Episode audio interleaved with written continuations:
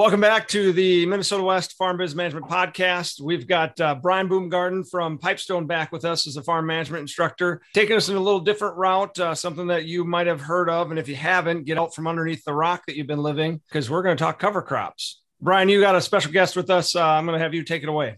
Thank you, Jeremy. Today we have with us uh, Mr. Justin Fruechte from uh, Millborn Seed over in, you know, he works out of Brookings. I'm sure they have maybe more than one office, but I'll let him tell us about that. So Justin works with a seed company over there that specializes in that type of thing. And we'll let Justin introduce himself and tell us a little bit about himself before we get going here. But uh, welcome, Justin. And uh, why don't you give us a summation and rundown on yourself? All right. Thanks, Brian. Yeah. So I'm Justin Fruechte, and uh, I've been a forage and cover crop specialist with Millborn Seeds for over 10 years now.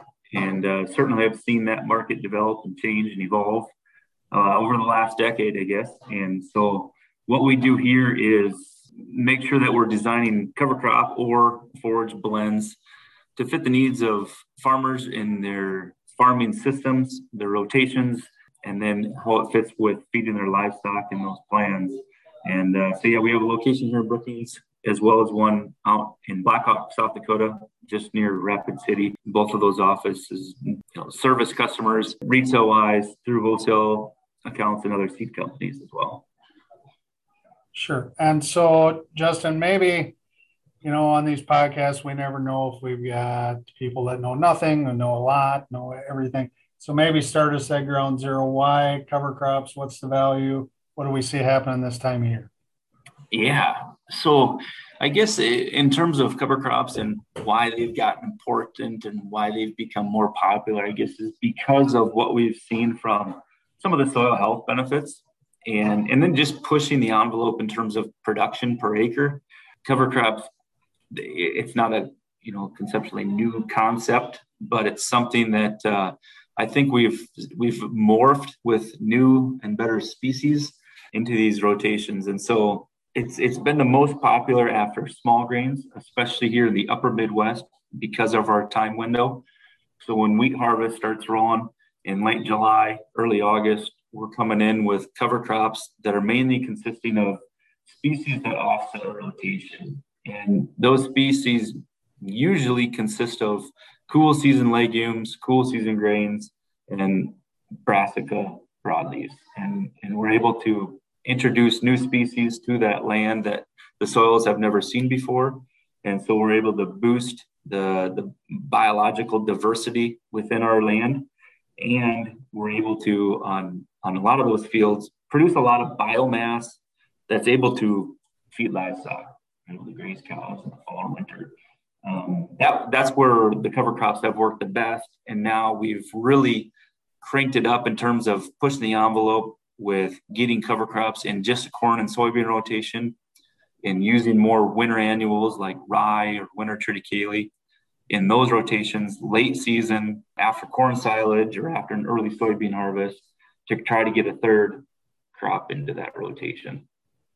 So maybe Justin, you could tell us what's our, you know, and that changes every year maybe, but what's when do we like to see those things like this winter rye or winter triticale go in so that if we have folks maybe considering that type of option for themselves, what mm-hmm. what's kind of the cutoff that we look at as far as getting those things in the ground and yeah so we are success. right right in the window for seeding winter annuals and the window of opportunity for cool season annuals like our radishes turnips rapeseed oats that window usually ends about labor day 10th of september somewhere in there you know, in, in, most of the upper Midwest, we actually finally have some moisture to work with. So it's like if we can punch those in and get them growing, we can get them up and get them coming now. But the later it gets, the you know more limited our growth is going to be. But on those winter annuals, you mentioned we've got time all the way up until October, and the goal there is just to get them to sprout. If they can sprout, they will vernalize correctly through the winter and then start regrowing next spring. And that's been a, a really awesome window like I mentioned on silage acres, where you can get rye to come and then come back to a soybean rotation after cereal rye. A lot of guys are trying to plant green on top of those rye acres. If you're just in a cropping situation, you don't need feed, that works really well. And then we've got a living green cover there to cover those acres that are usually bare, keep that ground cover from erosion, and then uh, obviously have a little bit of weed suppression from that rye, from that cover, and the allelopathic effect that rye does throughout that rye, uh, soybean growing season. Otherwise, we can let it grow and we can harvest off those winter annuals as a forage, usually late May, first part of June, and then come back to, to another uh, forage option, uh, sorghum, stand grass, millet, uh, maybe an early silage corn as well, something like that. So, Justin, are you seeing more and more uh, producers that are not possibly livestock producers getting into this cover crop thing just for the actual soil benefits and soil health benefits? And uh, what are they what are they seeing on that? End? Yeah, I think that when the cover crop trend started to develop, it was it was more more folks that weren't so interested in the livestock part of things and were just trying to do it uh, for soil health benefit. In no-till situations where we're trying to work through some residue, where, we, where we're carrying too much residue, know, you know, after wheat, cover crops were popular then to try to cycle some of that residue, warm up those ground, uh, that that soil earlier in the spring for that corn crop. And I think that trend continues. In the no-till situation, cover crops are most popular. And I thought I, I think that probably goes in hand hand in hand with the people that are that have that mindset. You know, if you're a no-tiller, you're probably more concerned concerned with soil health, and so cover crops fit well with that personality of that person. And as no-till becomes more popular, or strip till, less tillage becomes more popular, I think cover crops fit in well with that to to help the soil from a biological biological standpoint, but also to help it to start cycling some of those nutrients quicker. Is it time for some good fun farm facts that have to do with soil health? That sounds good, Jeremy. I'd be happy to do the fun farm facts. I thought uh, today's topic should be comparable to cover crops, so I'm going to talk about earthworms. Earthworms breathe through their skin. Earthworms come out at night and they are called night crawlers. But they're not the only worms. There are, in fact, 6,000 different types of earthworms around the world. I will give you the rest of the fun farm facts about worms at the end of the show. Back to you, Jeremy. Sure.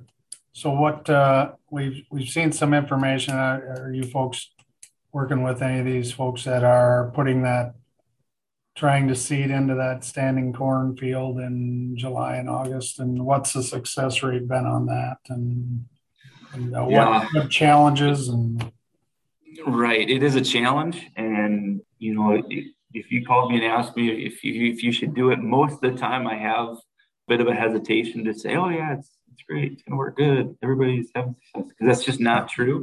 It's been a lot of hit and miss, honestly, and I think that's because we're, we're expecting a lot from that system. You know, I mean, when you go out in your cornfields at this time of the year, we don't have a whole lot of weeds growing. You know, maybe have some pigeon grass come in or, you know, a, a few escapes of water hemp, but those fields are pretty clean. So to expect a plant to grow in there that we are flying on over those is, is not too realistic. So if we're going to do that, we generally have to lower our population of corn We have to have it under 30,000 or we have to have wider rows to allow some sunlight to penetrate through that canopy of corn to get those growing seedlings to come and stay alive.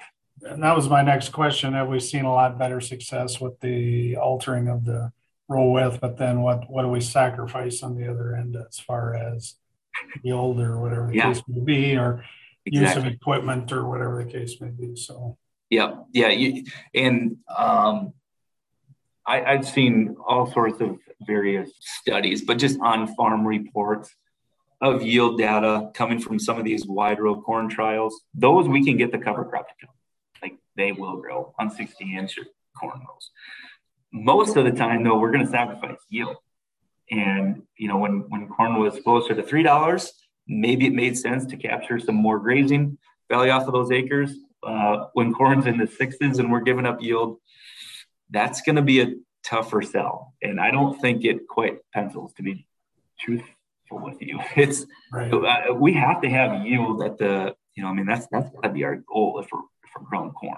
Corn is king, and we've got to capture that value off of yield and right. not sacrifice yield for for a cover crop in my mind. so suggestions you would have for people considering trying something? What what how would you and I'm sure you've done this before, so what how would you suggest folks get started if they're interested maybe? Or, yeah. So I think the in a corn and soybean rotation, how I would get started is with a winter annual. So I would either shorten up a maturity on a bean and you know, I mean, these some some of these bean fields, I, I think there's gonna be some bean harvest probably at the end of the week or first of next week. They're getting close. We've got a perfect window of opportunity to get winter annual in there flying on rye over corn does work. And it works because rye is just a resilient little species that uh, it's going to be there in the spring no matter what. And uh, that's the one thing that we have had success with. It, it, it pushes back our planting window. Uh, we get it into a cooler, wetter growing pattern, you know, in September versus in July.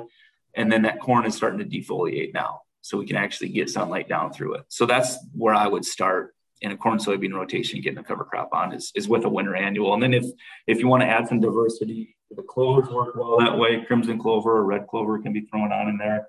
And if it's now, I mean, I wouldn't mind putting a radish in with rye that was fine on over corn, and you're still going to get some growth on it. You're not going to get the massive tap roots like you see, uh, you know, as a magazine picture, but uh, you'll get growth on it. but You'll still get a tap root developed from it. So that's that's where I would go with it, I guess. So incentivizing this. So, and maybe you're probably more aware of it than we are, but so what are there incentives for our producers to do this, try this? And is that a governmental incentive or what the case may be?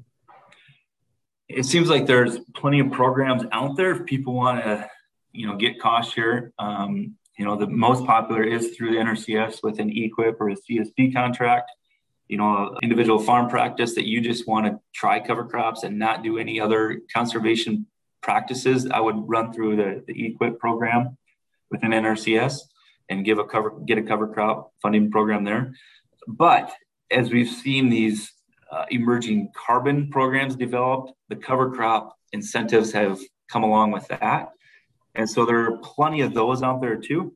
They're a little bit harder to find, but there's a lot of them out there. If if you do your research, I guarantee you you can find somebody to pay for your cover crop. It, it, it's out there. And the carbon credit thing is a whole nother visit visit what we're going to yeah. have at a later date. And uh, I'm still trying to wrap my head around around it all and trying to make sense of it all. And and you have probably got a better handle on it. But so if we have producers that are interested and I know you work for a particular for-profit company, and that's wasn't why we chose you. We chose you because I was given your name as a very good source and very knowledgeable in whatever the case may be. So, words of wisdom, words of advice, or parting advice you would have for these folks as uh, getting started, continuing where to where to go locally or who to contact to get started. Yeah, I think on the cover crops alone, I guess I, mean, I probably mentioned it earlier with making sure that these make sense from a profitability standpoint. I, I, I don't want to advise somebody to to try to push it just to get a cover crop and sacrifice yield and production. I don't think that's a, a long-term sustainable practice for farming. So we need to have our sound agronomic practices in mind when we're choosing cover crops. And, and that comes down to choosing cover crops that fit in our rotation. And so uh, we don't want to we don't want to sacrifice yield and we don't want to use cover crops that are really similar to the species that we already have in our rotation. So for example, I say that we, we don't want to harbor, we don't want to have a, I don't know, a, a, a cowpea right before soybeans, or we don't want to have a forage sorghum crop and cover to co- call it a cover crop right before corn. We want to offset our plant diversity, and that's why make that's why cover crops have made sense. Is is we're able to introduce new species into those soils that work agronomically, and we're not harboring or hosting pathogens that are going to be detrimental to our our next cash crop. And it's finding those those windows of opportunity, and and and having the you know I guess the the nerve to plant the cover crop when that window presents itself and, and being able to just move on it. And in, agriculture, you know, we have short windows of opportunities and we have to capture those and we can. So if it was a hailstorm if it was a, a you know a late planted because of flooding, like a prevent plant situation, any of these things where we've given the opportunity to plant something, it's it's it's certain that we need to be doing that because we've seen the benefits from cover crops that we can get out of it. Sure. Well, uh, I appreciate your time, and I'm sure listeners do too. And maybe if you have some contact information you want to give out, so if these folks might have a question or two, and then once you've done that, I will turn it back to Jeremy and see if he's got any final parting words. So we don't want to take up too much of your time, but we certainly appreciate giving us a little bit of time and giving us some information on this topic. Yeah, no, I, appreciate uh, the invitation to be on here. It, yeah, so as far as getting a hold of me, our website is probably the best way to do that. Email is on there, and that's millbornseeds.com. And then my email is justinf at millbornseeds.com, and that's on there as well and that's probably the best form of contact. Uh, otherwise, calling the office here as well as works, works great. So, but certainly uh, more than willing to have uh, to answer any of those questions and and try to navigate you through that path of planting cover crop. Well, you have for me, and I I appreciated that, and yeah, some have been successful, some have not, but yeah, that's, that's just far, that's farming, and that's yep. the way, the way it goes. And yep. sometimes you have things happen and life isn't perfect. So I guess with that, uh, once again, thanks, Justin and Jeremy, back to you, and we'll let you close here. Well, thanks, Brian. Thanks, Justin. Justin, one more thing before I go. You've mentioned a, a, a, lot about how we get started. One thing we probably didn't ask specifically, and I know it changes with everybody, but I'm a corn and soybean producer in uh, Southwest Minnesota if you had to quote me a price, I'm looking at harvest here two weeks out. I want to put something behind my soybeans. What should I? I mean, am I looking at sixty dollars an acre for application and seed, or is it more like twenty? Uh, what do you see for range of costs? And like I said, uh, just give me a mm-hmm. ballpark. Yep, yep. No, if if, if you're going to do something after soybeans ahead of corn, you know, and we're and we're pushing here mid September, like I mentioned earlier, your best bet is to use a winter annual and rye head of corn is probably the, not the best thing by itself because it does tend to drag that corn a little bit early in the spring. So I'd back that rate down and I'd use a little bit of winter camelina, which is a winter annual broadleaf that comes back next spring. And then your cost per acre is going to go down too. So you're, you're going to be around that $15 per acre for a cover crop. And then if you're drilling it you know, you're probably going to be up there around that, that 15 to $20 an acre as well, I guess. So you should be able to get a lot of these cover crops in for, for less than 40 bucks an acre in the field. Planted. Excellent. That way our listeners know that when they call, it's not a, a $5 fix. We're, we're going to make an investment here doing our soil health. And yep. the downfall is we, a return on investment might not be an annual return. I mean, with long term, we're, we're playing a long game here to make sure our soil health continues to produce large bushels for the next you know generations to come. Ours are my fam my my generation and my kids. Yep yep yep. You're exactly right. Like it. Well uh, in review i mean cover crops have been around for a while but uh, i think there's a renewed interest because of soil health benefits. Um, and it's not just a forage it's not just for the livestock guys. There's health benefits for soils for cover crops. Uh, depending on the soil type you have your um, weather patterns, where you're located in the US and in Minnesota, South Dakota, all that factors in. Having a resource that can give you the perfect blend based on your cropping systems is key. And and Justin gave us his contact information, and we appreciate that. Uh, but as always, don't be afraid to reach out, ask questions, and and learn from people like Brian said that have tried it. Sometimes it works, sometimes it doesn't. Knowing why it worked or didn't may uh, may help you find success in the future. Perfect. Yep, mm. exactly right. Thank you, Justin and Brian. That was a fantastic presentation on cover crops. Uh, the final fun farm facts on earthworms are earthworms have no bones, earthworms have no skeletons. The largest earthworm ever found was 22 feet long. That's the end of the fun farm facts. Back to you, Jeremy. Have a great day. Thanks, Mike. Stay tuned for our next podcast coming up in two weeks. If you would like more information about farm business management, we have 19 instructors covering the geography of southwestern Minnesota, west central Minnesota, southeastern South Dakota, and northwestern Iowa, working with about 750 farmers. For more information, you can contact us at area code 507 847 7929 or by email at sue.lovell at mnwest.edu or follow us on Facebook at Minnesota West Community and Technical College Farm Business Management. We look forward to hearing from you.